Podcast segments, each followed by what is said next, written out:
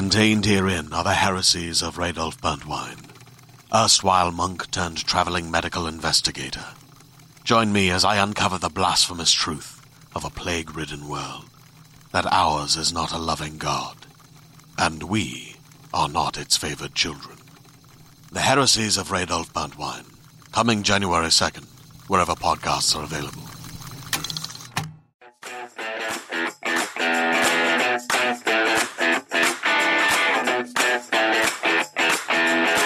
Listening to season five of Mother May I Sleep With podcast.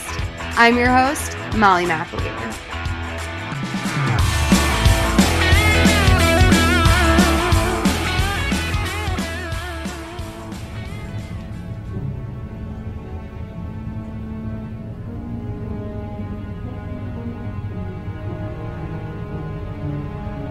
Okay, you guys, tonight we're doing I Almost Married a Serial Killer. I have two amazing guests here who actually were the first guests to sort of like, I don't know. I don't want to like take it totally out of my hands and also like make it seem like you guys forced yourselves upon me because you didn't. This is like, I can, I don't know. I feel like by saying this out loud, I can release myself from it. I can be aggressively topped. Like I can just have someone be like, I'm coming. This is, we're coming on. This is the date you guys knew where I recorded, um, and which I was like, okay, that's next level. And they said, we're doing this movie. I almost married a serial killer. And I, to be honest, I respected it. It took like a little bit of a load off me. Guys, this is Tricia and Siana from Two Girls on a Bench. Do you guys have like last names? Do you, yeah. do you know we're like Madonna? Do you no. go by last names as well? yeah, or? yeah. No, I'm Tricia Marsack. And, and I'm Siana Leah Gildard. You guys, thank you for being here and thank you for picking this movie. Thanks for letting us.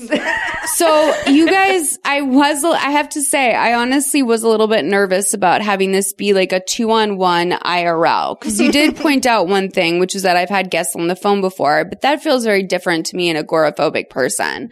But as soon as you showed up with a bag of nacho chips, two things of nacho cheese, and then four avocados from your garden, I was like, okay, wait a minute like I'm the asshole. Like I'm scared. like I'm scared for the way that I've treated you. Are you guys okay? Oh, we're, we're fine. Oh my god. okay, so we're not stalkers. We just no. You're we true nacho your, expert. Yeah, we yes. listen to to Mother listen to your show, and yeah. you say. I don't think you even realize what you say. Like you say where you record, and you know, like we know your mom probably don't realize your mom's name is Shauna, and Shauna's name is Shauna, so we like related I am to also that. An only like, child, by the way. Nacho experts and yeah, so it sounds like we're crazy stalkers, but actually we just no, we're fans. No, people will literally be like, "Molly, haha, like, do you remember when you said your social security number?" I'm like, "No." I'm like, "What do you mean? What episode did I say that on?" Like oh people people have literally said things to me where I'm like, "How did you know that?" And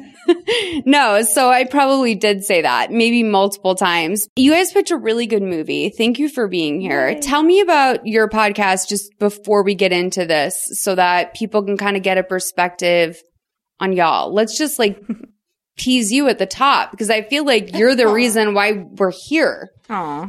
no, I mean it. I don't know if I would have come tonight if you guys didn't. you know, there's this thing that people say, like, if you if you want something, just put it out there and ask, and that's all we did, Molls. And you're the one that stepped up and said, "Yeah, that'd be cool." Yes, it's so. me, Ellen. Yes, no, no. This is also like I'm very like if you can take one thing from this, like you guys just fucking talk to me and I'll probably probably like I'll talk back. um, yeah, I'll talk back. Like you can probably come on my podcast. And I'm I'm so excited you picked this movie by the way because this is a very good pick. I was a little bit triggered because this is a full blown irresponsible single mom story, which yes. you know, these get me heated up. I'm like, why are you introducing your kid to this many men? I get very upset about that. I love this movie because it's a new movie. It also follows a lot of old bad rules and that mm-hmm. it's like a really front loaded movie. It's a very like nacho esque movie. I feel like we can refer to this as a nacho platter of a movie. Yeah, absolutely. It for sure is. Because it's very top heavy. Like yeah. there's so much at the beginning. And then by the end, you're just like lucky to get a chip with a little piece of burnt cheese on it. That is so true. Weren't you left at the end a little bit jarred. Like Absolutely. Yeah. Especially compared to the beginning because like, you know, these movies, I, when I think of movies and I always come back to this one movie, like The Fugitive, like I'm like, okay, they bring you a lot at the top and a lot at the bottom. Right. And like the middle is sort of like, I don't know. Do I like them? Who do I trust? Like whatever. This, twisty. yeah. this movie, you kind of knew what was happening if you were locked in. I also was not locked in to a very important part of this. Cause you guys, this is our second full facial surgery movie of the season, right? Yeah. we have, that. um, yeah, we've never had a full facial surgery movie before. Now we're doing two this season, which I like. Let's just like sweep them out. and by the way, this is only to say that like this is an emerging trend because we're probably only going to get more of these in the future. If they were able to like do two of them, once you get two, there's like a little momentum going. Yeah. But let's talk about the stars of this movie. We have Krista Allen, who she is working so fucking hard Yes, over this is. next year. Yeah. And she's from Days of Our Lives, which you said. She was Lisa Rinna's fill-in for Billie. Is yeah, that the she case? came second. So uh, Lisa Rinna was Billie first, and then she was on the show for quite a while, like several years, Couple I want to say. yeah. So that's where we knew her from. She currently has like over eight things in post-production. I saw that on her IMDb. Yeah. Is she's got a she bunch. rich? I don't know. She's from Ventura County. She's from our neck of the woods. She Yeah. also just played though a flight attendant on Modern Family, which is like, is that a chic? I don't watch Modern Family. Is that like Yeah. a chic, like, It's in its last season right now, but yeah, that's a very popular sitcom. but do you mean, I, no, I know it's a oh. popular show, but I mean, like, like, let do me you think that like she She's like, like, I've never heard of it. like swept back the curtain and everyone was like, oh, Krista Allen? know. Or do you think that she was just like ginger ale and they were like, yeah, and then everyone moved past it? Something funny must have, I mean, I don't I know. bet somebody knew who she was. I don't know. Like, there's so many days she's of our famous lives. like that. Like She's- she's, yeah, if you watch like- daytime TV, you clock it. Get like a If foot you in the ever door. watch Days of Our Lives, you immediately are like Billie when you see her. Yeah. I think. I feel like I only saw like as maybe days, but then as the world turns, I my used to only watch like um these when I would go like house cleaning with my mom or whatever, like and this would be like what the people had on their TV. Right. So I don't really have a relationship with soaps. This is it's bypassed me, but then Zoe Lillian, who plays Violet, I kind of stan.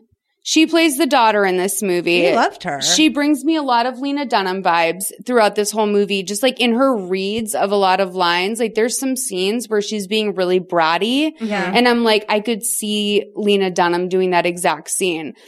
There's also this disparity here where like the mom is super hot and like she's sort of growing out of her teen years. Relatable. Like for me, I always had a super hot mom and my mom and I are always like, we don't look alike. Like we know we don't look alike. So it's that weirdness there, but like I loved that it was a, a normal looking very girl, though. normal. She wasn't like Standard. because usually I feel like the teens are hot little teens too, you know. But she looks like actually somebody that she looks like a we would teenage know. girl. Yeah. But it also sort of informs the situation because she's become this like, you know, she doesn't know any different than having a hot mom. Like, not all moms are out here dating, mm-hmm. you know. I don't know. I have issues with this. And like, by the way, I'm not saying like shut it down, single moms out there. I'm not saying shut it down. I'm a- just saying discretion. There's a difference between being a single mom and dating and then being a single mom and having your boyfriend talk on the phone to your daughter and, And give her advice. advice. Oh, that and that's panged. like right at the beginning. Sketchy right? advice. Mhm. What? Um, let's just also, so I, okay, so we are going to go into, just so you know, this movie will have name changes because the witness protection program, not to drop any confusing. like fucking huge names at the top, the witness protection program will come in here and have a little role. Um, so there's two names that's going to be for the mom, it's Camille and Emily. So Cami, Camille, whatever, that's the mom as well as Emily. And then Violet and Lily. That should be Flowers. easy enough for you to figure out. and trust me, it wasn't easy for me at first, but you'll become adjusted. So for the lead actor though, who is the serial killer, and I feel like we can just be comfortable giving this all away at the top now. Um, the lead actor is Raphael, who's played by Louis Mandylor, who you guys may know from, um, God, Deadly Delusion with my girl Haylie Duff. Oh, It was one of the movies where Haylie Duff got drugged. Um, one of the two that we've covered where her character gets drugged early on in the movie. I think it's the one with, um, Jolene. So what's up to my girl who's listening or the actress who played Jolene is like really nice to us on social. I'm, I'm thankful for that because we were hard on Jolene. And then the second actor who plays post facial surgery Raphael, Brian. What's the name of that actor? I can find it. he's Hmm. the one that we figured out, or, or where Tricia figured out that he was in my big He fat was in Greek my wedding. big fat Greek wedding. Oh, that's that's um that's I Louis that Mandylor. Mandylor. That's Louis Mandylor. Oh, he's the after. Yeah, he's number two. He's like the blondie He's guy. the guy with I the thought that ranch, It was saying like this. Okay, I thought. Oh, so where's the first one? Okay, so this is He's Jeremy. John Wells is Yeah. the first Raphael. Oh my god. Okay, he looks familiar to me. I know who he is. I don't know who he is in real life, but he is definitely from something where I thought he was hot once. Seventh Heaven. There we go. It always comes back. and we scroll far enough down. He's way anything down, right? Where I'm like, I've seen him before. He's hot. Like we scroll all the way and it's like seventh heaven. I'm But like 14 year old so Molly is down? shook. He isn't What? listed in the top like three casts. It's Louis Louis is it Louis Mandylor? He's, I guess he's barely in it when you think about it. Um, I mean, Jeremy John Wells is all the way at the bottom and he plays Raphael and he was, um, he was on seventh heaven. He played Brad in the episode Drunk Like Me, which is where Matt has second thoughts about joining a fraternity and he buys an old Camaro for Matt and tries to get the family involved in fixing up the car. And it's a terrible episode because it's much like the one where Brandon Walsh crashed Mondale. oh yeah. Do you remember that as his Yes. first car Mondale? So, which by the way, what a nerd that he named his car Mondale. Like Right? we love a little history reference, but Brandon Walsh, get a life. Um, okay. So let's go into the movie. We open up on a lecture because this is a movie about school. So as always in movies about school, they have to take place, um, at the school hall. um, in a lecture hall, studying something that directly relates to how we solve the plot or has a greater theme that we as an audience, as well as the characters themselves can reflect upon to make sense of what's going on around them. Uh, the professor is doing just that. It's Cami. She's giving a talk on psychopaths and literature. There's a shadowy figure in the back of the class. Let's play, um, three seconds in to 215. So, in My Last Duchess, the narrator keeps a painting of his murder victim behind a curtain that only he has the power to open. Psycho. Yeah, a total psycho, but a very charming one. However, in Porphyria's Lover, the murderer is actually a madman who wants to prolong a perfect moment with his lover by killing her. On that note, your papers are due on Friday. Do not forget, especially you. Bye.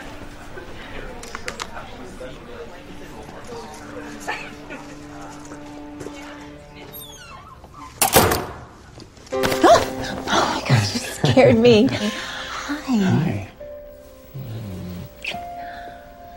I just could not wait another minute to see you. Well, wait, are you. Did you come here to have lunch with me? Uh, you know, tempting as that is, I've actually got to get back to work. So hold on a second. You came all the way here to give me a kiss? Yeah, Oh my god. kind of did. You're amazing. Some kiss though. Raph!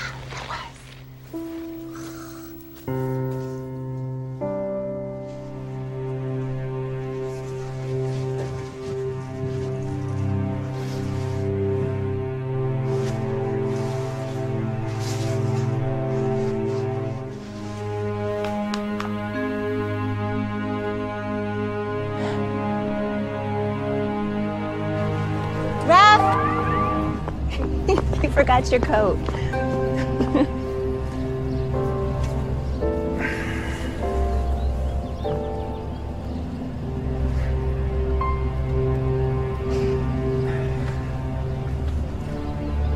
hey, are you uh, free tonight? Yes, yes, I am. Violet is going to a party and then she's spending the night at a friend's house. We'll have the whole night to ourselves. I'll call you later.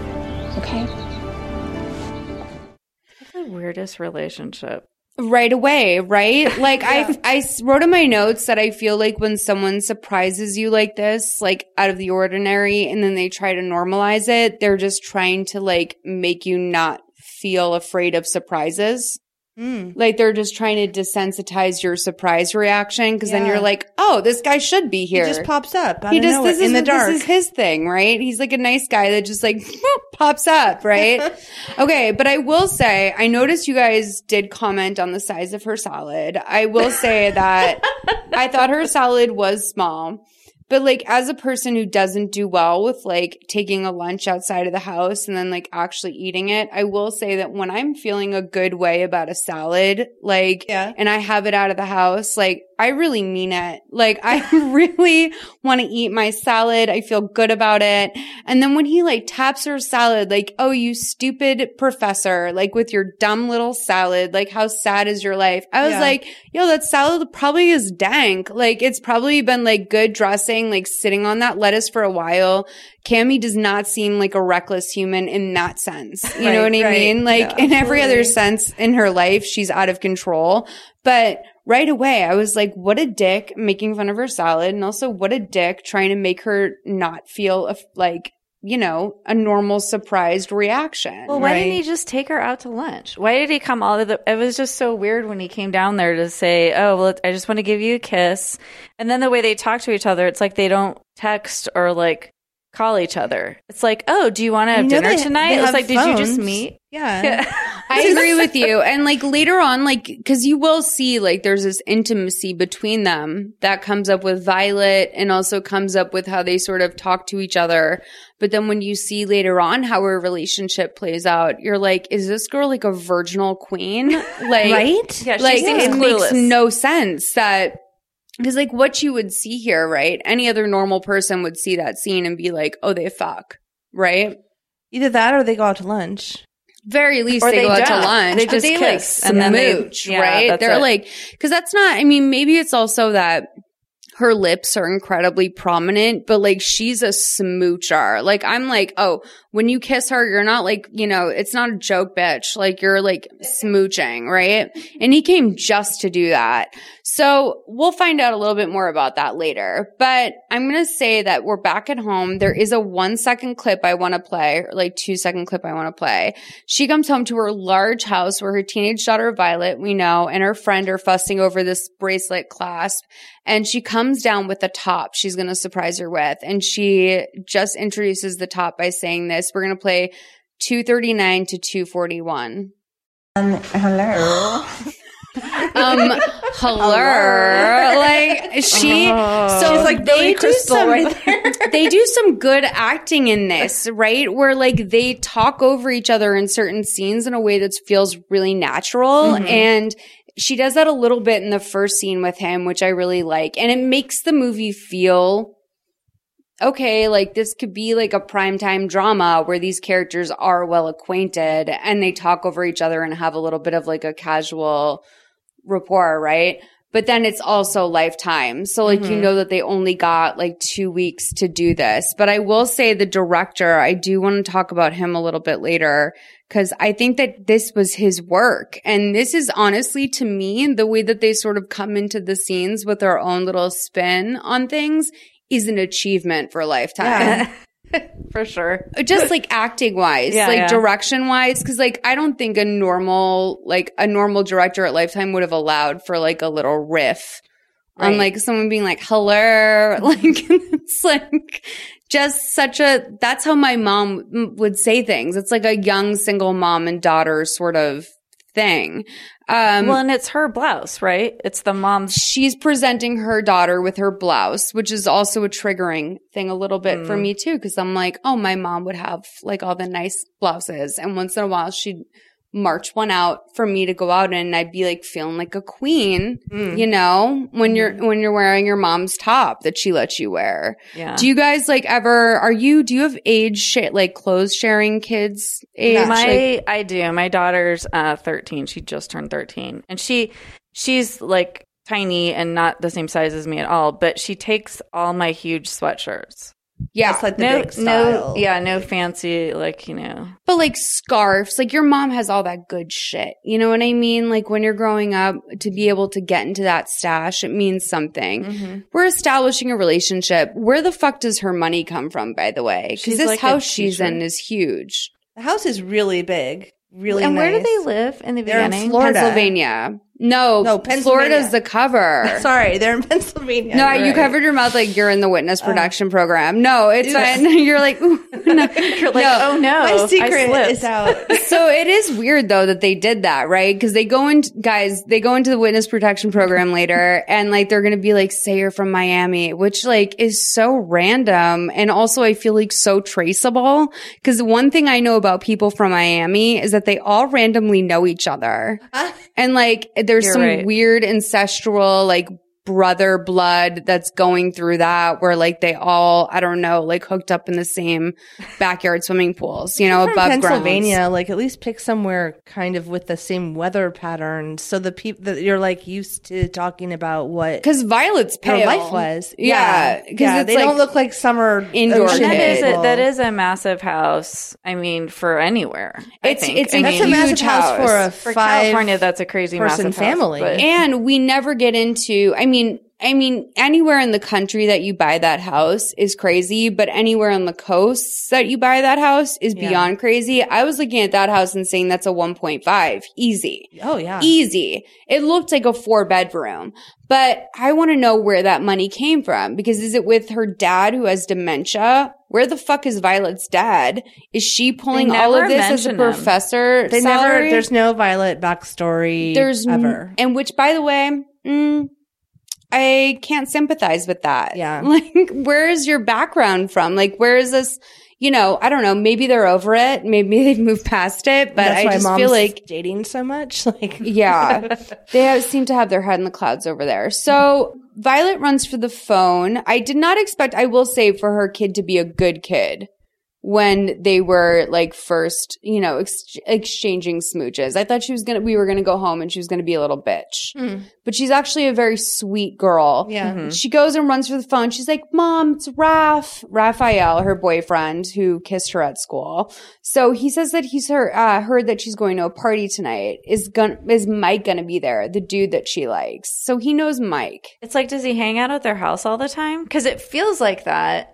But then the way they talk to each other doesn't feel like that. And then also, but like, yes, they're incredibly familiar. Yeah. Because if one of my mom's boyfriends talked to me like that, I'd be like, um, and I'd maybe be polite, but definitely not if they were asking about like my social life. I would be like, I don't know. right.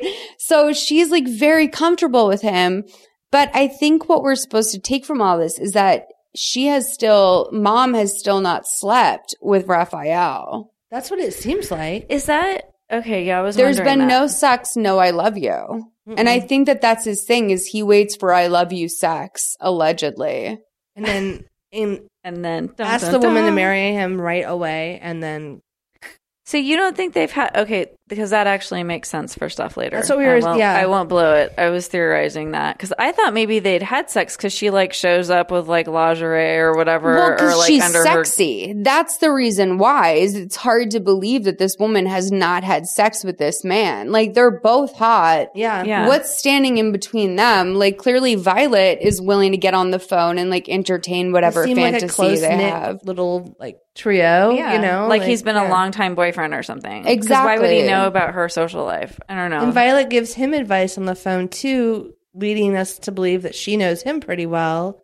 He's a There- little OCD. He's a little structured. Like you know, whatever she says, like let life take you where it, it's okay to let life just take you where it takes you. Or she says something like that to oh. him. So he's like, he's like, you know what? Remember what I told you? Play hard to get. It's true. Guys love the chase. And then she goes, okay, well, I have some advice for you. You have to let life lead you where you want, uh, where it wants to sometimes. You don't have to always have a plan. So this will come back later on. There's some major dropped plot stuff here. Oh, so but much. yeah.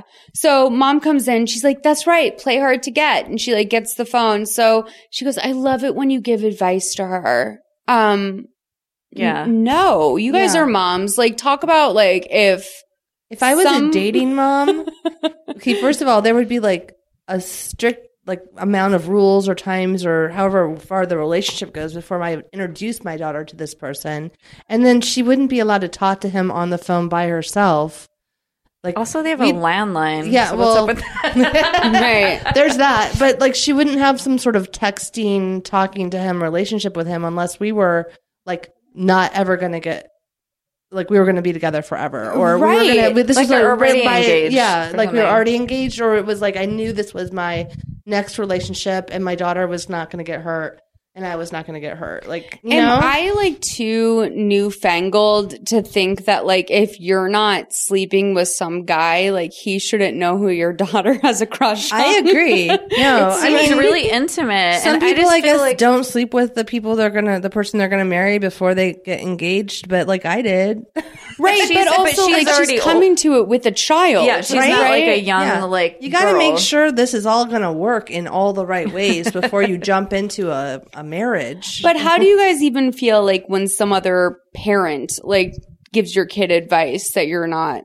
no, usually it's more like I don't know if that's happened to you, but it, sometimes Well, another parent will I check have a your weird kid. situation. like when you have young kids, they'll check your kid in front of you, and it's a little bit like, or mostly it wouldn't happen with other parents. It would happen with relatives. Oh, it would yeah. happen with an aunt or my sister, or you know what I mean, like a, a grandma or somebody else checking my kid in front of me. I've never really had it happen where it's been like my playdate's dad or something. You know what I mean? yeah. So I had a so I have two kids. I have a son that's almost 15 and um yeah, there was a parent, well, it's a long story, but he went to stay with this friend of his for a while. Now mom was giving all of us advice, so that was weird.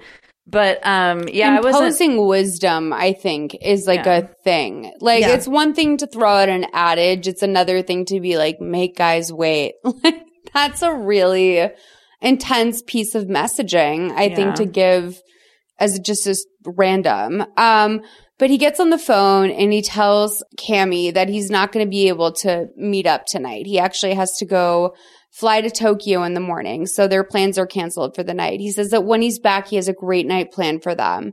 She's really disappointed by this when she hears it. And When the girls' ride arrives, she's very, she has a very disproportionate reaction. I don't know if you guys noticed that, but like all of a sudden she's like, really already? And it's like her plans got ditched and all of a sudden she can't handle that her daughter's leaving the house. But then she Yeah. lets her out of the house, which is interesting again to me.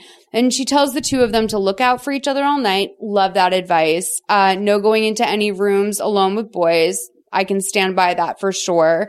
and then she says that, um, her friends, uh, her daughter's friend says to her, we'll use our code word cotton candy. I loved that though. Yeah, I love that too. I think we it's have a smart. code word with our kids. You had code yeah, I used to have one when they Yeah. would do like a this like driving service.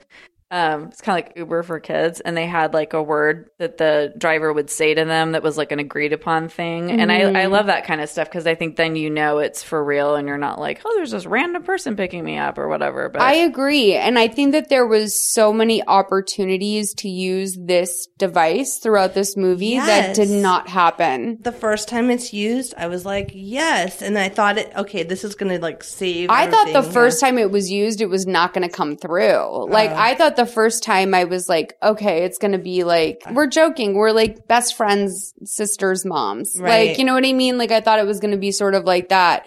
But I wanted more of the cotton candy. I wanted more of that for me. I think a safe word is, is brilliant. I don't know if I really had that growing up, but definitely my mom always taught me if someone grabs you, you scream, you're not my mom, you're not my dad. kidnapping. she would say, just yell, they're kidnapping me. um, so her mom says, I grew up in the 80s though. So her mom says that it was her safe word as a little girl. She remembers that. She, the mom's so jazzed on this. So they send the girls out and she sees her neighbor, Jolie, getting mail next door. The neighbor reminds her about brunch in the morning. She's like, yeah, I'll bring the bagels. And the neighbor's like, oh, fuck yeah. Like the neighbor was like a really emotive thing. Okay, Cammy has never eaten a bagel. I just have to say that. She is for sure not. There's like so much talk of Am carbs in this neighborhood. Because she's not going to eat one. But anyway, sorry. So I want to say something about the actress who played um, Jolie because she has a really interesting IMDb story. She is her name's Betsy Hume, and she is a casting director. Oh. She has also appeared in like six movies. So I love this for her. She works in some sort of like casting. She's a casting associate of some sort, but then winds up getting cast in a lot of different things. She's done about like 12 movies. She's done a decent amount of work, but works mostly as a casting assistant. Hmm. So I kind of stand that. I kind of love the idea of like they have someone in their back pocket at the casting office where they're like, if no one else works out, You're in. Betsy Hume, you're going in. Play a and she was great. character. Yeah, Yeah, she gave me neighbor. Jolie, Yeah. and they ga- did a good job of like um really blending her in, like into the sort of vibe that they have going with Violet and Cami. She also had that sort of. I don't know what you'd call it. It just seemed like a natural, playful relationship between them. And I know that sounds like dumb for me to say, but like it was notable for me in the direction of this movie. Well, no, and they're neighbors and friends, which in Pennsylvania is probably more prominent than like Oh, in Los 100%. Angeles or Miami or wherever they you have over your neighbors you hate in the in that part of the country Oh, like you and Everybody's let alone like yeah like the people on your street that you, you know actually hang out. if you call 911 your kids go over there who knows what the fuck's going on right Yep. right so anyway she gets inside she looks at the lingerie she bought for her night with her dude and she decides to head over and surprise him so she walks in and the lights are out and she calls for raphael she's like raph Raph, I'm probably going to call him Raph throughout most of this movie. Um, a light is on down the hall, so it does seem like someone is home, Yeah. but otherwise the house is really empty. Um, she It looks just like her house too. It does. It's like another big The same pillar, house. I was candles. like, what is it? Why he's single, alone? Like, why does he have such a huge house? Anyway, all of know. the houses vaguely have the same exteriors. Yeah. through, throughout Yeah. this entire and movie. decorations, like Yeah. the, the three ca- pillar candles on every table.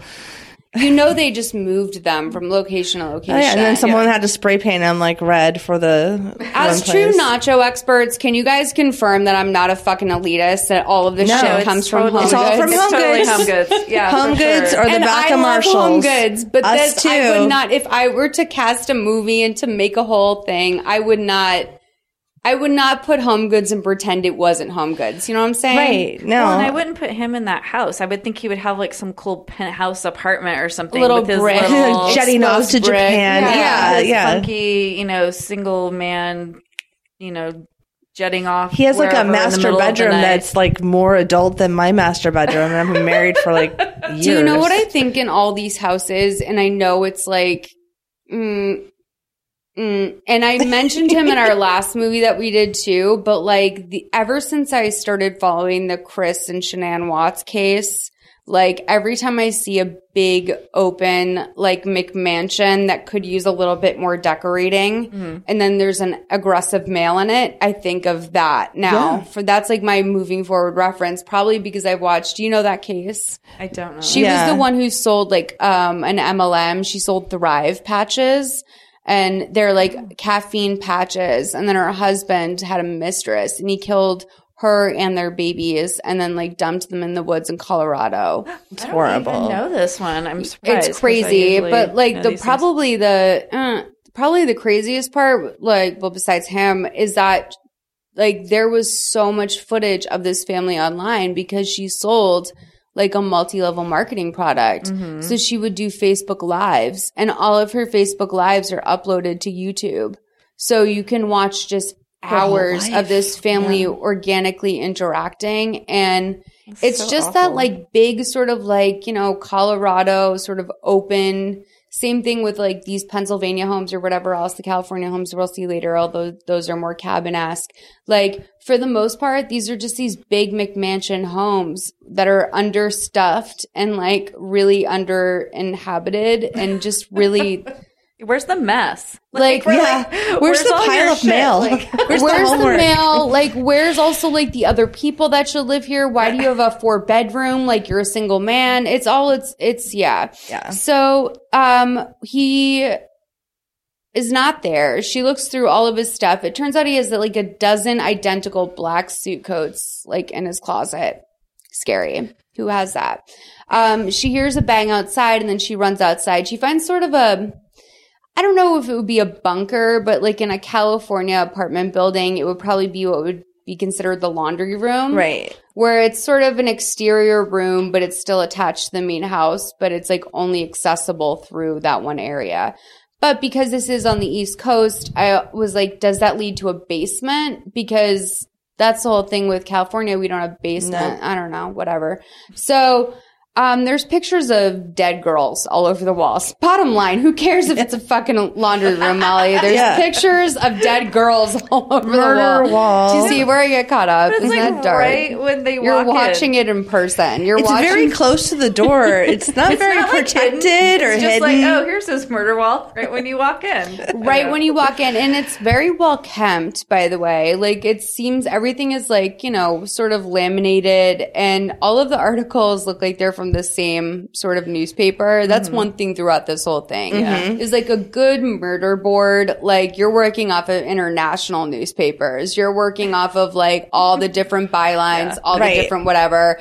This man had like literally printed the same like local Pennsylvania newspaper outlet like on every, Every single, single piece. Li- probably laminated at the same Kinkos he printed them at. Like it just was not. It wasn't a chic murder wall. I have No, to say, if you're like, gonna like kill people, up. like yeah, like at least get a little crafty with it. Give me some Pinterest. Like it was just so. Mm.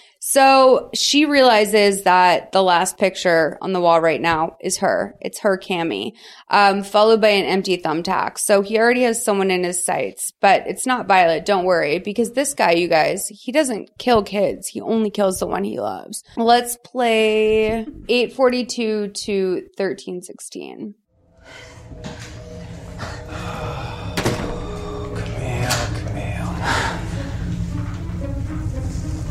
Wasn't supposed to happen this way. Raphael, what's going on? What is this? You've ruined it. I had a big night planned for us when I got back from Tokyo. Now it's all ruined. So I guess tonight's gonna have to be the night.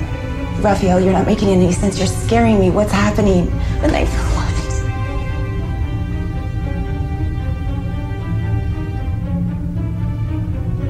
Actually, tonight might be perfect. You're obviously ready. Or else you wouldn't have come over here wearing that. If you weren't ready. Ready for what? Now, Camila, I need you to tell me that you love me. What?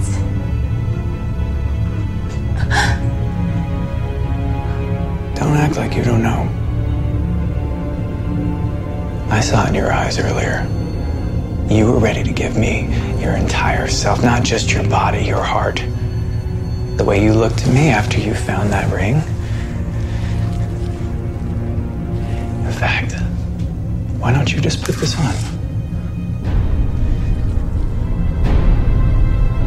Oh just put this on. Oh my god, you're insane. Not insane, Camille.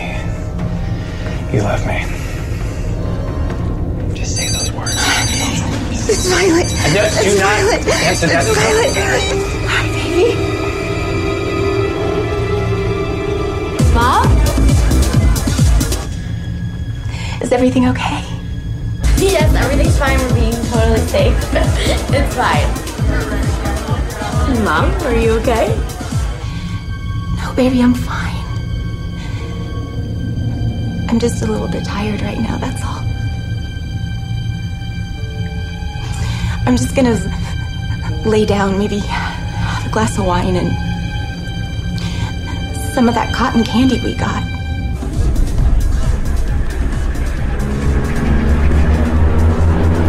I love you, Violet. I love you too, Mom.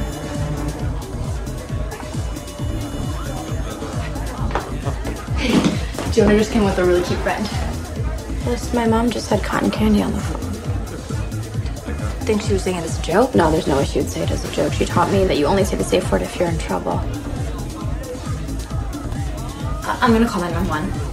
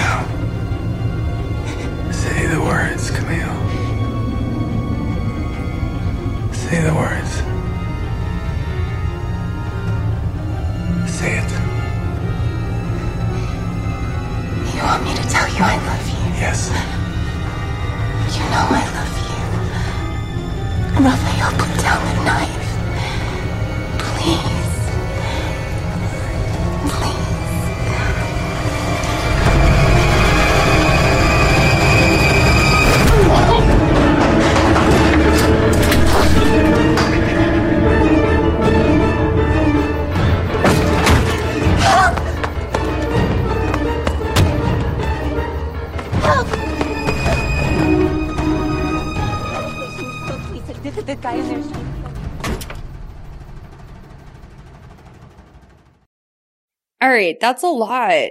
Um, he's definitely trying to kill her. I would not have expected a couple to ever be out there. Thank goodness they this were. Is, this is where this is a new Lifetime movie because in any other Lifetime movie, there would not have been a couple there. Right. There's never a couple there. There's never a single there. There's never maybe like a lone man in the yard. Right. That's Yeah. like questionable in his mental health. Like that's always the best we get with Lifetime in terms of saving someone. Um, I thought it was more she was going to kill him at that moment, and then he was not going to be dead, and then he was going to chase her. You know how that happens. Oh, all the like time. she was gonna, like, She's going to get try and kill him, think he's dead, run to get help, and then he's going to still be alive. You that's think usually that there's like there's a couple opportunities in this movie where you think that's going to be the case, right, And it's they try and trick you. Yeah. Um, I have to say, I wrote my notes here. I wonder exactly what his kink was because they had never slept together, right? I know it's like an "I love you" kink, clearly, Yes, but the chase, the the honeymoon stage like, dating it wasn't chase. much of a chase. I mean, I don't know. Uh, Well, we don't know what his other relationships are. We don't know anything about his weird, like serial killer tendencies. So it's kind of just like it's a bunch of girls on a wall, and you now. It's just that there's not like it doesn't Right. look like there's like they're all brunettes or you know I don't know. they It's all like- have like a similar career path, or they all have Yeah. like a you know the same hookup, like hang up with their you know whatever family member or whatever. She is the only thing that she has in common with everyone else is that he needs them to love him, which is wild just in sort of the it it shows up in every other way i guess when you're trying to track this and be like okay he's a serial killer right?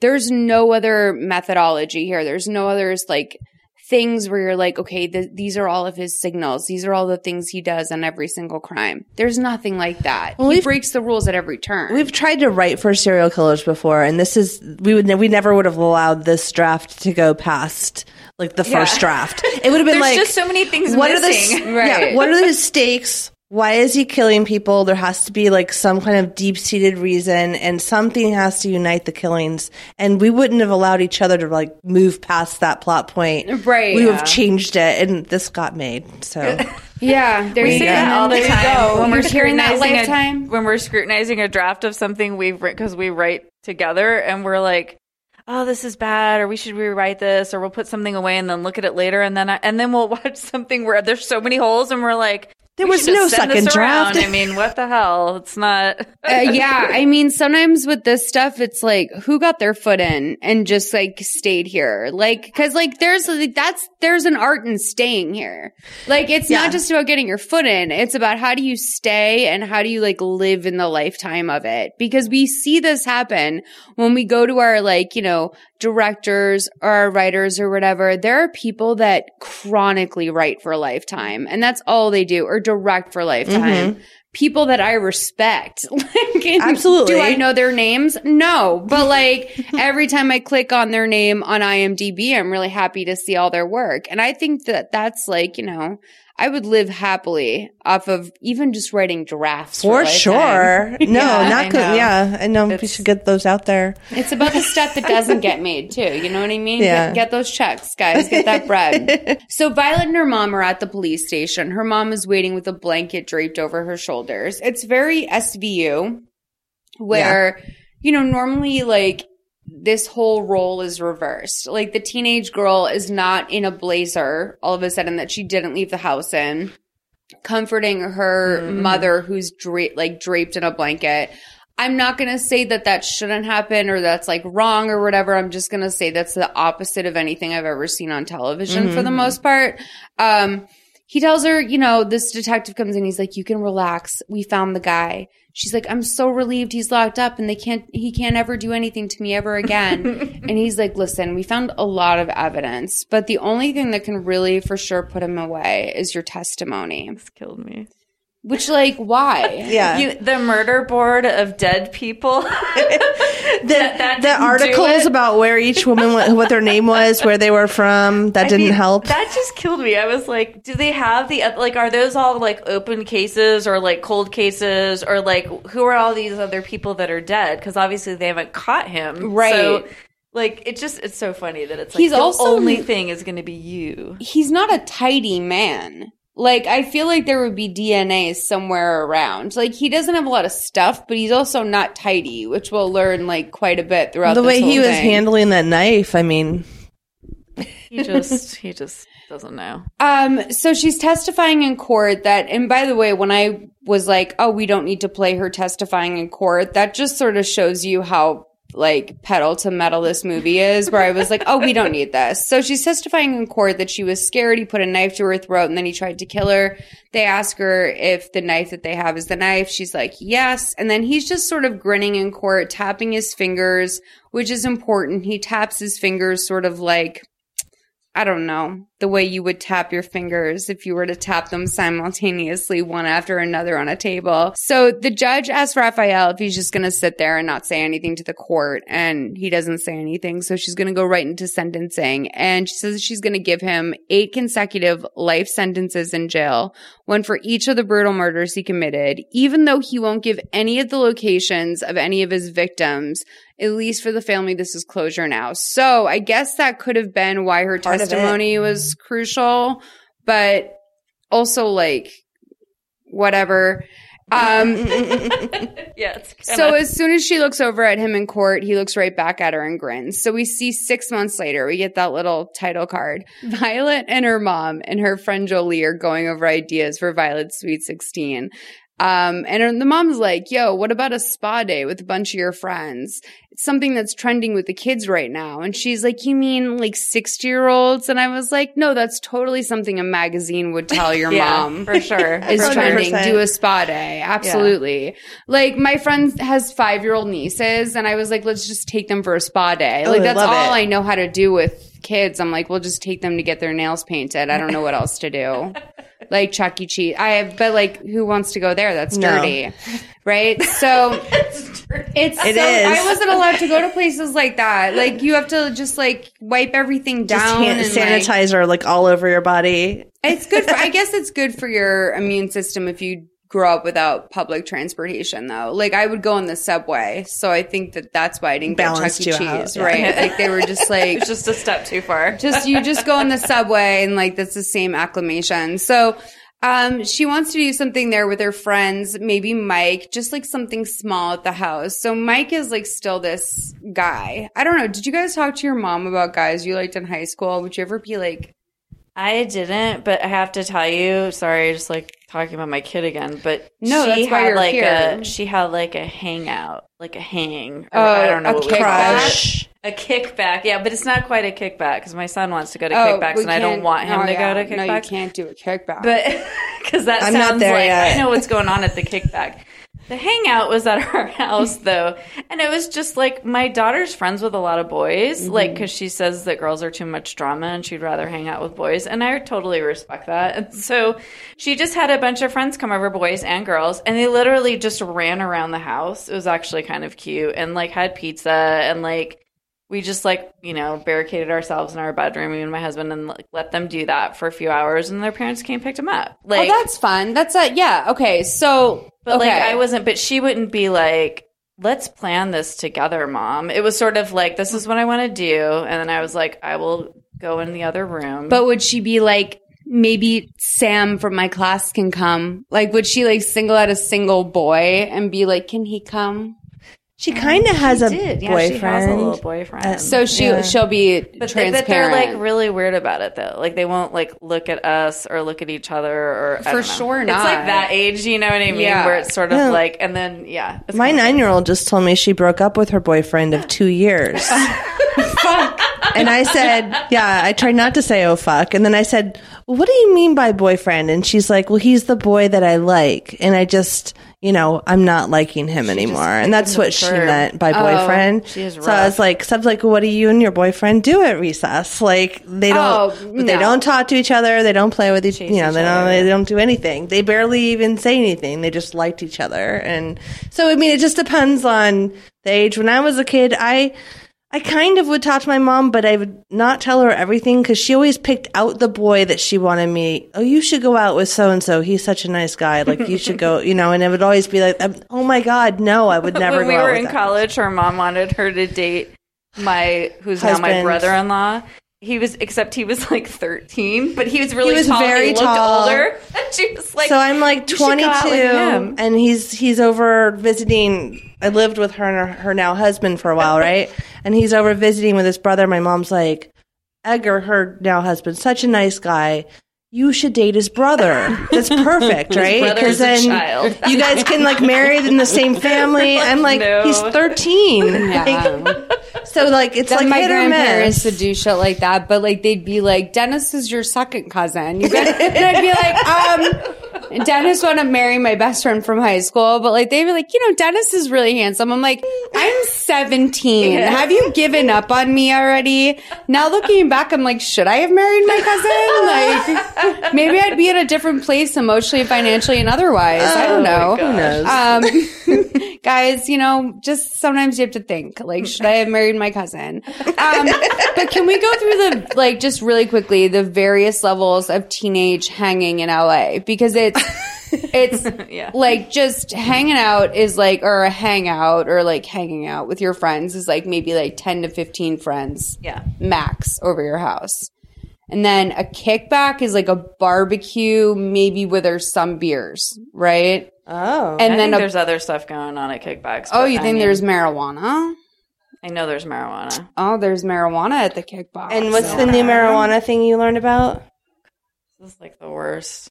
Tell me. Well, because like you know, we're a little I'm like, I'm doing it. we're a little bit older. I've been doing it for a while. What do you want to know? No, I mean, but it's funny because like you know we're old, you know, old stoners from the old days, you know, with just a good bong, Like you with know? a good, like Yeah. you know, can. but this is where the Gen X like really like m- is us.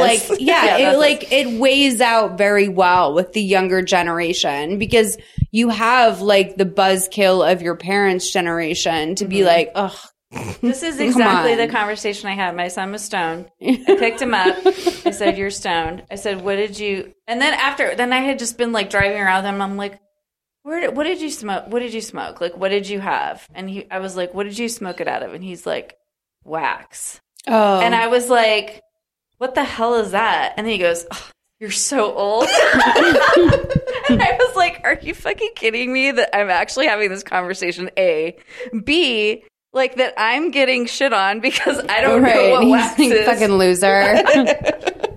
anyway, that was Wax is really intense. If he, He was, was really, really fucked up, did you get him a grilled cheese or something? Yeah, no. Well, I ended up getting a lot of Taco donut Bell, and then he picked out donuts at the start. I, I mean, I knew he was stoned, but I was just like, it got a little bit intense with the snacks when we went to the store. Yeah, I went to her house and the whole counter, you should have taken a picture. It was like chocolate croissants, donut holes, like chocolate caramel almonds, and like three kinds of chips. it will pay off though that you didn't like harsh his mellow. Though I really do think like in the long run, he will appreciate that and that will show up in his college scores. can all hope. In his grades. Well, we on his get him through high school first. it'll show up in his To his transcripts. classes first. Yeah. um so okay oh this is great this is where this gets really fucking good so knock knock knock it's the fucking fbi and they're there because raphael has escaped from jail and based on the pictures that he's been drawing in jail he's coming after her i fucking sammy i have to show you the pictures that this man has been drawing in the fbi's i'll show you they're so good. Clearly, this man has been drawing these and the FBI is like based on the pictures. I thought we were to see like gore. Like I thought we were to see like her like just like fucking her like Murdered just or- yeah. yeah like protracted anus like guts on the floor like I really no like I thought I was like visual like I was really going like to what could the FBI possibly seen? You guys these are literally like I think I I actually drew a picture with the hand on the face like this of someone in my class in high school and I have it at my house. I think I have a picture I drew that was on this level. These well I always say check the Instagram because we might post it. No these I've already sent to Nicole to say the day that this goes up you have to post good, this. good. They're so, So- good. Um, she's like, it's not just the pictures that have us concerned. Serial killers don't like unfinished business, and she's definitely the one that he's going to come for. So let's play this clip from 1731 to 1921. I, I don't I don't understand. You told me that if I if I testified that he would be put away for life. That's what you told me. He's a very intelligent man. We believe that he started planning his escape the moment he entered prison.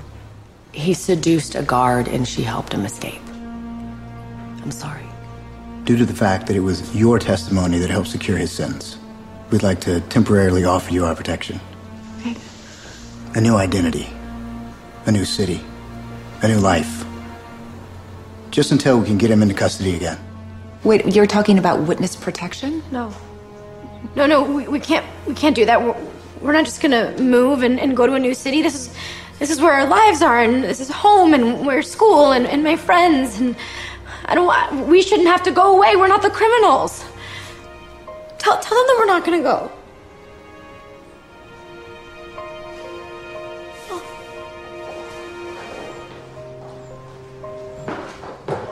I'm not going. I'm not. Okay, she's right. She she's right. Our lives are here. My my job is here. My dad is here. He's very ill. He's in a nursing home. I I see him every week. I, we- I, we can't leave. I mean, Cam, I could visit your dad. I would go every week, just until you got back. The WITSEC program has successfully protected over 18,000 people. No one who has stayed in the program and followed the rules has been harmed. Okay. Okay, we'll go. We have to ask you and your daughter to pack your things. We'd like to leave as soon as possible. So easily. The hands influenced. do actually look though large, like in the picture. Like that does look like I have big hands too. So when she did that It to her, looks I was a- like, I could see it. I could see why they think that's her. And like the way her hair is. I'm just kidding. No, I mean, true. Uh, no, but like, He's yes, amazing. it's not. It's but even then, it's just like maybe the serial killer looks upon her fondly. That's what I would take from the photos, but or the pictures. But the best part of this to me besides all the other great parts, is when she's like, I thought you told me that he was going to be in jail. Right. And it's like they usually don't go to the part where they're like, well, if he escapes from jail, we can't protect you uh, from a, him. There's a He's- like an he fucking escaped from jail. Like, we can't what do anything about it. Like What's the critical? Th- this is a professor of what? Like this woman's a professor of literature, and she's telling Yeah. us that she can't like. You think she has a doctorate? I just like I can't I can't get that from her. Just her reasoning is not quite up to that level. But also I don't think she does. She's like this part made me laugh so much because they're just like they just go straight into it. They're like, "We're gonna do witness protection program. Okay, let's go." Like, and it's just like two seconds later, it's all hooked up. And well, by the way, though, like it should be two seconds. If you're going into witness protection, like you don't need a week to think about it. But how many of us have burner phones in our like dresser drawers? just waiting for well, us. well, we'll get to that. I mean, truly, we'll get to that because this is, uh, it's all about to happen. I just have to say quickly, as a mom, if someone comes to you and says, you're in a situation where the government is willing to pay a lot of money, because it's not cheap to go into witness protection. Mm-mm. The government's footing a huge bill to put you into that. They come to you and say, you need this, you take it. Take it immediately. This is For a sure. government that would barely give you a band aid without charging you for it. If they're willing to put you into a whole new identity, take it. Um, the fact that the mom's even like, I don't know, like she's finishing her senior year, like it's that it's not that. It's not that situation. So they start to pack up their bags in that moment the daughter is packing her bag and she's like, I don't want to do this. And like the FBI agent is watching her pack her suitcase. And I'm like, can you let this girl get her underwear? I'm Yeah. like, when is she getting her undergarments? I'm like, are they already in the bag? Like, why are you watching my daughter? Like, I, that would have off. freaked me out. Like, so she's already badly. upset. Like, just let her pack her shit. And she's like a 16 year old girl. This girl's going through shit. She doesn't need you standing there. She probably needs to get her like extra large maxi pads. Like, it's like so sad. It like literally makes me want to cry. Um, so then the mom, like, you're like, oh no, I'm fine. But like, I just, I'm just like looking at her innocence and I'm like, you're packing your whole life into a bag at 15 because your mom like couldn't control her dating life. Like, I don't know, whatever. So she packs it all up, not to blame the mom, but like, mm, to blame the mom. So the mom, uh, Camille, uh, Camilla, Cami, she has these two burner phones in her dresser, which we never get a reason why she has them.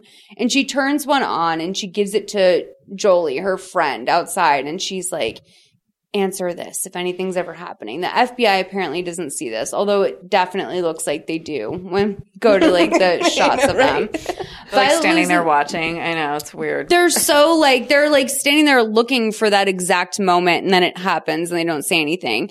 Um, Violet loses control over her suitcase as she's walking to the end of the driveway. I don't know if you saw that. Like the actress just like kind of lost control of her, you know, like when you're going down a little hill. Yeah, yeah. I didn't notice that. And That's like you're looking really cool, and then like that last minute is just like, like they like I don't know if it was movie magic where they just caught that or if she was supposed to be that upset. Um, we're in the FBI car now, and Violet is fighting back tears as she looks out the window. We're gonna find out where they're going. Twenty one sixteen to twenty one fifty eight. So, where are we going exactly? Well, first we'll take you to a center where you'll undergo an orientation about the WITSEC program. We'll get your new identification set up and we'll get you documents with your new names. Wait, we don't get to keep our names? No. But you get to pick whatever new name you like. And then once that's done, we'll take you to your new home where you'll be starting your new lives. Our new lives. Yeah. You know, it tends to work a lot better when you look at it less as running away and more as a fresh start. Hey guys, super quick interruption to tell you about something cool, and we'll get right back to the movie. So, one of my favorite things about the holidays is just how sentimental this time of year is. You get together with your friends and your family, you swap stories, and relive your best memories. But keeping those memories alive can be hard. And that's why this year I'm giving my mom and best friends the most meaningful gift I can think of Storyworth. Storyworth is an online service that helps your loved ones tell the story of their lives through thought provoking questions about their memories and personal thoughts. Every week, Storyworth emails your family member a different story prompt, like, What were your grandparents like? Or, What was your first drive? I know a very clear memory for my family is when my mom finally begged my Uncle Jimmy to teach me how to parallel park. Let's just say that it didn't exactly come naturally to me, and it was a very memorable experience for everyone involved. You can even edit the prompts to make them more specific for your family. After one year, Storyworth will compile every answered question and photo you choose to include into a beautiful keepsake book that is shipped for free. How cool is that? You never know what kind of family history Storyworth will uncover. My mom wrote to me about how my grandfather befriended a convict when she was just five years old. They later wrote a book together called Unit Pride. Gramps would straight up take his six kids to the prison every other Sunday while he met with his new friend Billy. Wild, wild stuff. Preserve and pass on memories with Storyworth, the most meaningful gift for your family. Sign up today by going to storyworth.com slash mother may I. You'll get $20 off your first purchase. That's S-T-O-R-Y-W-O-R-T-H dot com slash M-O-T-H-E-R-M-A-Y-I for $20 off. Storyworth.com slash mother may I. All right, let's get back to the movie. Yeah, what's up with the FBI dude's toupee or hairpiece? That or is- Oh, I didn't it even, is like- oh. unfortunate. You'll see when you see it. Look at him again. Later, the- it's like slicked down. I don't know. It's just something about his hair. And then something There's a in- piece there. You yeah, see- it's not holding on well. Anyways, sorry. I feel like there's definitely two types of people in the world when it comes to witness protection program, and it's people that are like 100% sold on it because they get to pick their new name, or people that are like, no, I don't care about a new name. For me, I would definitely be like, yes, I'll take the new identity, please. At 15, I would have absolutely done that. Refresh, hit the refresh. So they get their How come they don't know anything about it? It's like, has she ever watched a crime show before? No. I mean, they seem Nothing. so clueless. It's so strange. And I would say, like, anachronistically, like in terms of just this being the same world, like they would have Law and Order. They would. This is Yeah, no. 2019. like yeah. Current phone. They have, cell phones. They have burner phones. They have everything. She knew about the burner phone. So they get their new IDs. Um, they're now Lily and Emily Connors. They get their new phones that have the FBI agents' numbers pre-programmed into them, and he tells them that it's important that they don't co- contact anyone from their past. I can't say that word tonight. Violet's like, I know, I'm not stupid, and she walks off. And I feel like this would be a much more you would need a much more controlled training session for people going into witness protection. You can't have like a moody teen like turning on her heel in the middle of the situation. Um, she storms off and her mom calls after her. She apologizes to the FBI agent about her attitude and he's like, it's no problem. Once her modified transcripts are transferred, she can start school and make some friends. right now, Super easy to do that when you're a senior in high school. Just when your modified transcripts come in, like even like what that would look like to the office, like you probably just look like a flop. Like them not knowing any of your academic history, unless you're a straight A student, they're like, "Who's this mediocre person coming through?" Like what? And her mom teaches here too. So um, he tells her there's no leads on Raphael, but they're working on it. We see a doctor is looking at a picture of a very young, uh, a very handsome Raphael, rather, and the doctor looks 16. Oh, easy. Like very Doogie Howser. I have so many questions about this doctor and like how he found him and how he paid for this. he looks like he's from like the Saved by the Bell like beach season when they went to the absolutely yeah like Stacey Carosi or whatever her name was. Like it looks like that beach house that was I think loosely based off the Jonathan Club. Don't He's like me. a plastic surgeon and dog walker on the yeah, side. we're like, where did he find him? Yelp. He's like facial reconstruction. Yeah, and then he's like 100% working his way through med school, like dog walking and like surf instructing. 100%. doing facial Um, on the side. let's do 2355 to 2503. Very nice. Yes, very nice, Mr. DuPont. It's all looking like it's healing up very well. It's only been 10 days, but it all looks very good. The cheek implants, the chin. Very nice. Able to have those bandages off and go out in public in no time. I must say, I've never done such an extensive facial revision before. Once those badges come off, you'll be completely unrecognizable. You'll be able to leave the country without fear of being arrested.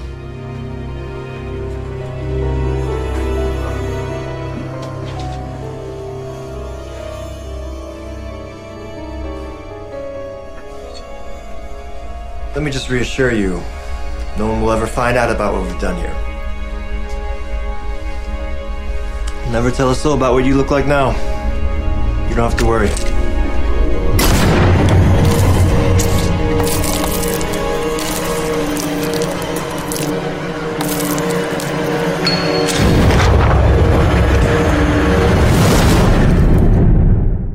I will say that I feel like I would have respected if he accepted only Bitcoin. I feel like that would be for 2019 a surgeon that only accepts Bitcoin From criminals? Yeah, Yeah. if he's like you transfer me like you know. Yep. 15 Litecoin or, you know, 15 Bitcoin for please for a surgery of this kind. I don't know where the market is when this airs, but I will tell you that that seems closer to it. Um, Raphael's gotten this full facial surgery. He'll be able to get those bandages off in no time. We're very excited about that. So this motherfucker got his full facial surgery, paid a doctor on cash. We're clear on that. Violet is heading to her first day of school. They're practicing their identities in the car. Mom's going by Emily and Violet's going by Lily. She tells Violet to remember their story and if anyone asks too many questions, just to turn it back on them because people like to talk about themselves. True. Guys, social tip. So it turns out that mom's new job is also at the school. She'll be the teacher in room 202. Um, she, the teacher's calling the last names and she's like, Brill, Corbin, Chartier, Connors. like I was literally blown away as these names were coming up on my TV because I thought these were first names and I thought they were because now we're in Willowfield, California. Mm-hmm. This is where they're transplanted to. So I thought they were doing like a California bit, but these are all last names. So then I was like, but I thought like literally it sounds kid- like all the kids' names in the preschool we go to. I thought this was like the most on point joke of the movie when I was like, oh, Chartier, a boy named Chartier. Like I was like, I'm beautiful. all over it. so mom calls after Lily in the hall and she's like, Lily, Lily. And she doesn't know who she is. She's like, excuse me. Same as she didn't know during attendance. She didn't know her name. She reminds her that things will be okay. They'll meet in the parking lot after school. So after school, mom's like, yo, I'm going by the grocery store as moms do after school. And she's like, do you want to come inside? And she's like, no, I'll wait. Mom's like, just lock the car door behind you. But when she comes back, Violet's not in the fucking car. And I don't know if you can relate to that adrenaline. Mm-hmm. Absolutely. You tell them to fucking lock the door. And like, yes, I've experienced that on both sides of like, but not with me having a child, but like me expect wags. Honestly, wags. yeah. Like, I don't know. Dogs will walk away, man. I'm just like fucking you you're not allowed to move. If you said you're not gonna move, you can't. But Violet's sitting outside on a bench playing with a husky who's lost their owner. Um, Cammy takes out her phone to call the number on the tag, and at this point, I wrote fucking idiots. Yep. Like fucking idiots. Because let's look at all the things that could go wrong here. One, that animal is microchipped. Take it to a shelter. Yeah. But also you're carrying a microchip. So you want to think about that. They can put microchips in dogs. The dog could be a GPS. Oh, I didn't think about yeah, that. Yeah, they don't even think that far ahead though. They're No. just clueless. You're They're in so the clueless. witness protection program. like it's time Don't to call strangers. shape up, bitch. Yeah. Like it's really like anytime I had to breathe under the witness protection program, anytime I had to type a number, like even if it was just like me, you know, typing 40404 to like send a tweet, like or whatever. Like if I was like fucking calling Domino's, like I would think about it. Like Yeah, any sort Right. of Who can trace action. me? Who can? Who is this? She's gonna call a stranger. That She doesn't understand. Finds the number on the dog tag. how those things work. And that's how easy it is. Let's play 2835 to 2856, little shorty scene. And this is where we're going to first hear the voice of a guy who, I don't know, might be Raphael. Guys, what fucking accent is this? Please, I mostly pulled this just so you could hear the way that he greets them for the first time as a guy who, I don't know, I don't want to give it away, might be Raphael. Um, and is doing a whole new accent. Let's hear this. Hello. Hi, uh, we have your dog. You found him? Oh, thank goodness. I've been looking everywhere for him. Thank you. Whereabouts are you guys? I'll come get him. Uh, we are uh, across the street from the ice cream shop on Main Street. Okay, perfect. I'll be there in two minutes. Thanks. Austrian? He sounded just like Arnold Schwarzenegger to me just then. Isn't he Austrian? yeah, yeah, Austrian. Remember Austrian, Gay? TV? Do you- Oh, you mean- oh, you mean- Austrian Gay TV from from um not not Borat. Who's the other guy? Come on, not Borat, not uh Ali G, the gay guy. Austrian Gay TV. P A R T Y. Oh, yeah, yeah, yeah, yeah. yes, yes. I know By the way, every Austrian person who's listening to this, I apologize that that and Arnold Schwarzenegger are my sole like knowledge of your P, this guy P A R T Y. Do you guys remember that? Come on. Yes, I Yes. do. Um, and iconic. Okay. Yes. That is that is a kickback right there. so he greets them and the dog and he tells them he doesn't know what he'd do without little Hemingway. And she loves the name. And he introduces himself as Brian Whitaker. He lives in his grandparents' place up the road. He says that they're from Florida. Um, oh, and they're like, no, they're like, we're from Florida. And he's like, oh, I am too.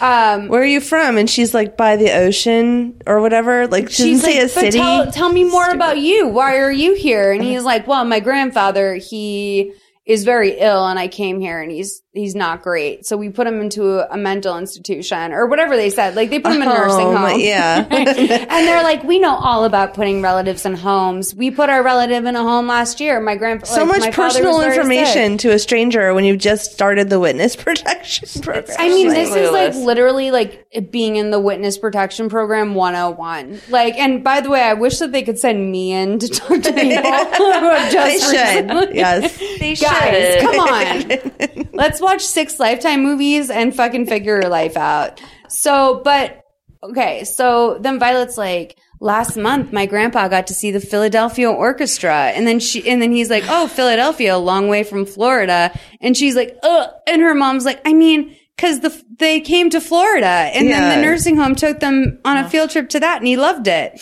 So They're so bad at covering. They're not shit good at that. know your you- you're starting your job in in your school today or you started it like know your background Oh yeah, I, I wrote would that be down so too. unfriendly. I'm like, why did they just Yeah, come and don't with talk to story? anybody. Like when she was dropping her off for school, it was like this was the first time they'd ever talked about it. It was like, so your name is Lily now. It was just like, did you guys not talk on the way or like before, or like maybe the Or night in that, before? like- Well, because the FBI, like the guy said said, like go to once we get the transcripts over, like you really have nothing to do in the meantime except to practice your, Your new backstory. identities. Yeah. Which I thought was so interesting. Practice your new identities, he said, where I was like, that is so true. And one thing that they never got under, like, under control was saying each other's names. yeah or and reacting to them yeah, Like, the mom always, like, when she's panicked, she always calls Violet Violet. yeah, every time. yep Which, if you're in Willowfield, California, probably wouldn't have been that big of a deal if you also hadn't had this like burner phone and like. I'm not really clear on how he found them in Willowfield in the first place. they to don't be really totally honest, yeah no we don't understand also how he got the farm or the ranch or whatever that he has I'm shocked though that that this is two separate actors because Crystal Bernard did this by herself. Like she did this by herself. Like this man had to have another actor come in and play him and do a whole different or it was a choice I mean, it maybe was a choice, You but? I'm sure if they were like, if we can just put some, no, the prosthetics Prosthetic alone would have like. prosthetics and take them off or i mean there's ways they can do it but They did it for Crystal Bernard. They Yeah. maimed her for the first half of the movie. But I mean, I would say that that's though- the horse girl right Oh yeah, yeah yeah, yeah. Okay, I remember that one. yeah. but like they I don't know. I just I felt like this actor served something so specific in the second half that if the first actor had done it, I'm like give him an Oscar. Like Yeah. send him in. Um so he offers to get some ice cream for them, but he says, you know, they're like, we have to go. Violet apologizes. It's so hard to keep track of all the lies you're supposed to be telling. And the mom's like, it's okay. Um, when they get home, mom spots a guy outside and she tells Violet to go upstairs and call the police. So it's just sort of one of those like, phew, like little lifetime. Yep. Did someone just walk by sort of things? So she starts to head outside. And right when she does, she spots a guy who's I don't know. This guy who's supposed to be reading the meter was a real red herring for me because he seemed a little bit, he seemed like Ed Begley Jr., like if he had been like lost at sea for like four years and like he forgot does look English. confused. Yeah, he's like, what? And he's like, blonde, he's like this like sort of like toe headed guy that just looks a little bit like a dad, but then he looked like a really confused dad. Like he'd been out there for a minute. Um, so she lets herself back inside after she meets this meter reader. Um, and she's like, Violet's like, what's wrong? She's like, oh my God, that was just a meter reader. Can you believe that that's what I got upset about? Is there any way to call or cancel the police? she cancel says, is there 911? any way to call or cancel the police? Like, does it, do the police know to like? I don't know this about witness protection, but do they know like you've got witness wondered the protection same thing. people in town? So like, keep a special eye on. They you might know, be jumpy. calling you because I had the same thought. it might be a false alarm or But- it might be serious. Get there really. Or, but like, what if the police in town are crooked themselves? It's true. So, like, almost in a weird way, the FBI, especially in who knows where the fuck Willowfield, California is, but it sounds pretty crooked to me. Well, we saw a sign. Paso Is, Robles. is Paso Robles Oh, actually? is that what it is? there was a, there's a a window, yeah, where they're like standing by a wine store, and it's like Paso Robles. It's like big. I saw that too. Window. I yeah. didn't know. Was that was that like okay? So there's a hotel that they use in this that they a motel rather that they also used in Swinging in Suburbia, and then I think they've used it in a couple other Where the like, things. reporter is like that's like what's coming up next, right? Yeah. So this motel, I'm wondering, did they just film this out in Paso Robles? And also, is Paso Robles KKK? is it KKK dominant out there? I'm not sure. I have no idea. I've never heard that before. I'm just asking if for the plot, like people claim like uh Glendale is very like um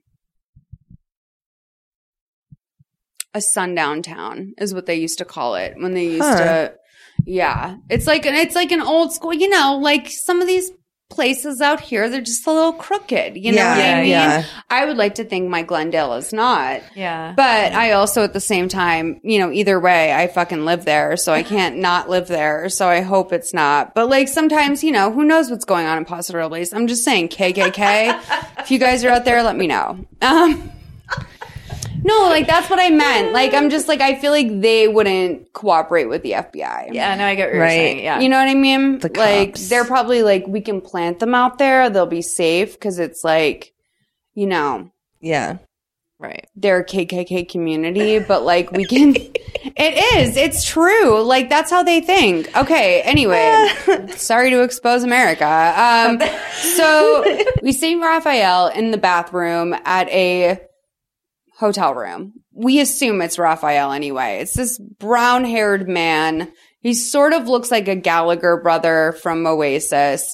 Um, it will turn out he is Irish or Scottish of some sort. He's from my region of the world.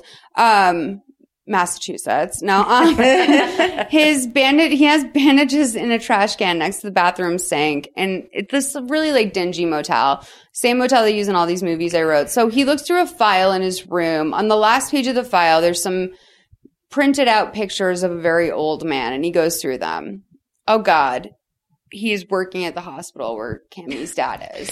Yep. That's how I wrote it in my notes. Um, at this point, I personally, as a viewer, thought this was still Raphael. Us too. And I was like, oh my God. Um, he picks up the notepad that's on his bedside. He's at the hospital, like working.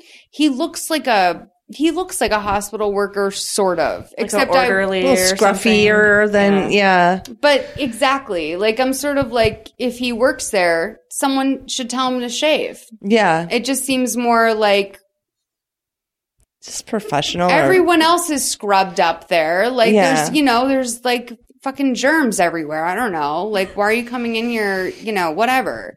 Um, so he picks up a notepad on his bedside, and there's no notes because he is an elderly dementia patient. Yeah. and he decides to wake him up. 3511 to 3608. Mr. Fiore. I need to find your daughter. Who, who are you? Your daughter, Mr. Fiore. Camille. You're not Marco. Where's Marco? Marco! Mark!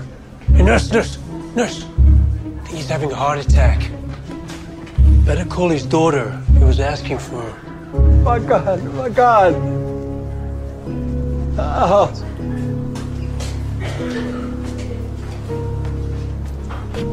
Call Mr. Fiore's emergency contact immediately. He just had a heart attack.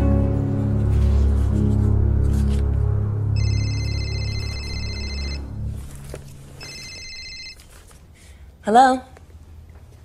This is she. Oh my god. That's our casting director. So now she's gonna run there and be like, he had a heart attack. So she goes, um, she brings her burner phone when she's in that curtain. And I'm like, now is when you choose to use the burner phone because like you're not even really supposed to use a cell phone in a hospital, let alone like, Usually.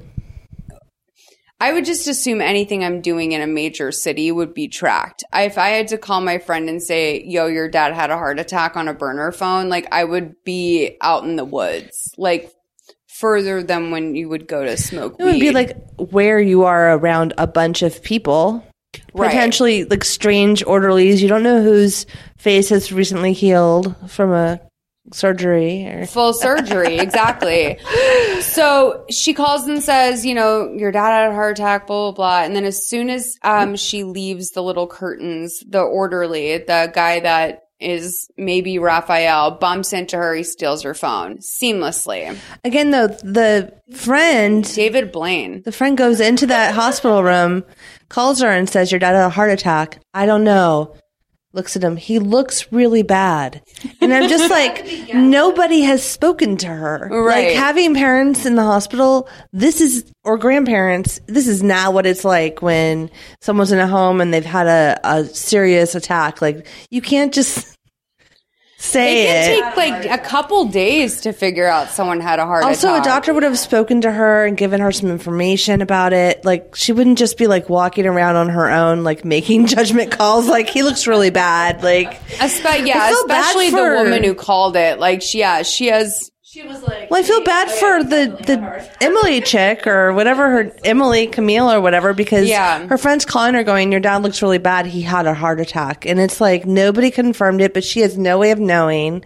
So now she's worried and. She, yeah, that's like totally fucking normal. Like, I would say that there's no one to put in this position. Like, there's no one that you can ask to hold a burner phone and then, like, inform you of your dad nearly dying without it going a little wrong. Like, Yeah. for that, I would say to Cami, there needs to be some expectation management. Like, Absolutely. On, on when you ask a friend to do that, it's probably not going to work out the way you wanted. But, um, no, totally. Seconds to set it up too. Well, and we did buy it though. We bought that that was the bad guy, right? And we thought it would be a lot. Like honestly, Because he's a weird reporter. he's very weird. Where is she? Uh, and you're like, is what kind of weird? Also, was he? Well, because we'll find out later. He has like sort of more of a brogue to like his accent, but like what he's doing in this hospital room almost seems like he's trying to like imitate Raphael. Track so down? it's like there's accents on accents in this movie, which is like really intense. Um, okay, so she says um Cammy's like, you know, having a hard time adjusting. She thinks it was a mistake to move. Brian tells her that the only thing she needs right now, because she's friends with Brian now, this strange Dutchman that she met when he lost his dog in town. And he's like, maybe Hemingway. I'm like, really, Brian? Come on with Hemingway. I can't. but like she bought it. Like that's almost the worst part when he like he'll later on he'll be like, We can find each other anywhere in the world and I'm like, You really you two idiots really fucking can. Um So he's like, you know what? You guys need a day of horseback riding. Maybe both of you do. Like, you know, it's really like, I don't know. I felt gross about that. Like, I was like, don't tell me what I need. Um, and he says, he's like, I know you're from the big city, but horses can solve a lot of problems. Uh, this weekend we should give it a shot. So she agrees. And so then we go to them out at the ranch, 3926 to 4207. This is going to solve a lot of problems and set up a lot of new ones, honey. Let's do it. You see, the trick is to actually have the horse get to like you before you ride them. Right there's good. But how are we supposed to get to know us if we're all the way over here? You see, horses are very smart animals. They can read people from very far away. They're prey animals, humans are predators, so the horses have to read people very carefully. I mean, come on, you've heard the saying, right? You can never lie to a horse. We're doomed. Want to say hi? Yeah. Come on. There you go. Hi. Hi. Hi, beautiful. What do you think? You want to get settled up? Yes, please. Okay, come on.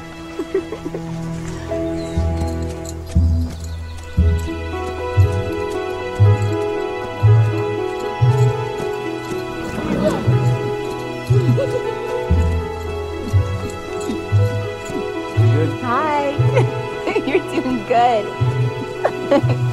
You're my cowgirl.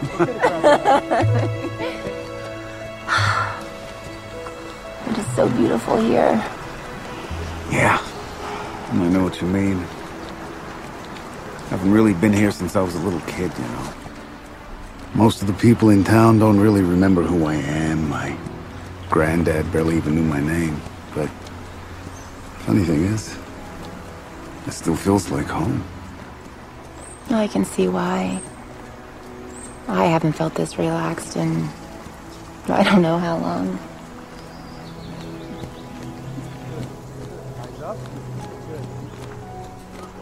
Think Lily feels the same way.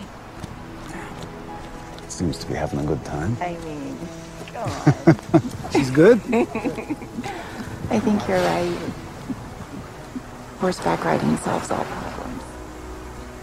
Yeah. I told you. Hey! You're Lily, right? Yeah! Hi! I think we have a class together. Uh, yeah, I, um, I think math with Mr. Warren. Oh, you're from Miami, right? I have always dreamt of going there. South Beach. Oh, yeah.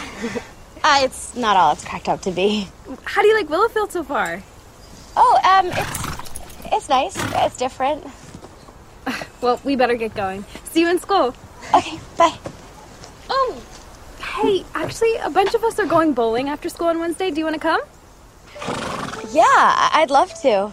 Great. See you in school. Okay.